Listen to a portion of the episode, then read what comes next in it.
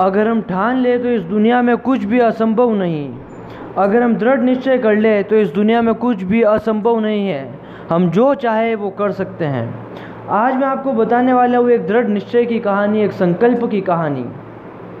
ये कहानी है एक नन्ही सी गोरैया की। एक नन्ही सी गोरैया ने समुद्र के किनारे अपने अंडे दिए और कुछ ही देर के बाद समुद्र ने वो सारे अंडे अपनी लहरों में समेट लिए। ये देखकर गोरैया को बड़ा दुख हुआ।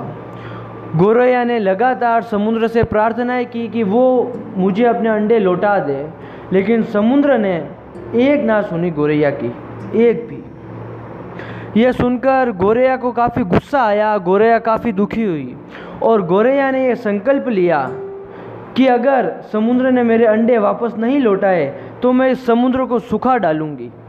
मैं इस समुद्र को सुखा डालूँगी। और कुछ ही देर में गोरैया अपनी नन्ही सी चौथ से उस समुद्र का पानी पीने लगी।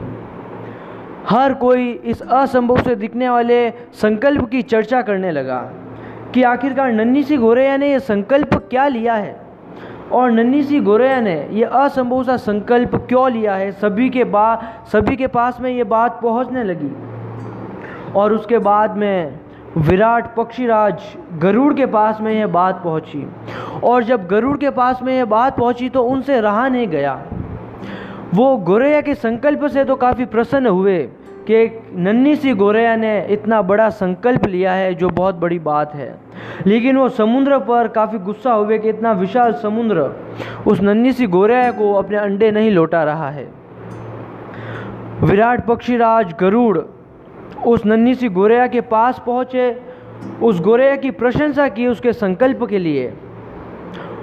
और विराट पक्षीराज गरुड़ ने गोरैया से यह कहा कि मैं तुम्हारी मदद के लिए आया हूँ। और पक्षीराज गरुड़ ने उस समुद्र से ये कहा कि वो इस नन्ही सी गोरैया के अंडे लौटा दे, वरना उन्हें स्वयं आगे आना पड़ेगा। यह सुनकर समुद्र भयभीत हुआ, समुद्र डरने लगा और समुद्र ने उस गोरैया के सारे के सारे अंडे वापस लौटा दिए। जो अपनी मदद स्वयं करता है, उसकी मदद भगवान भी करते हैं। जी हाँ।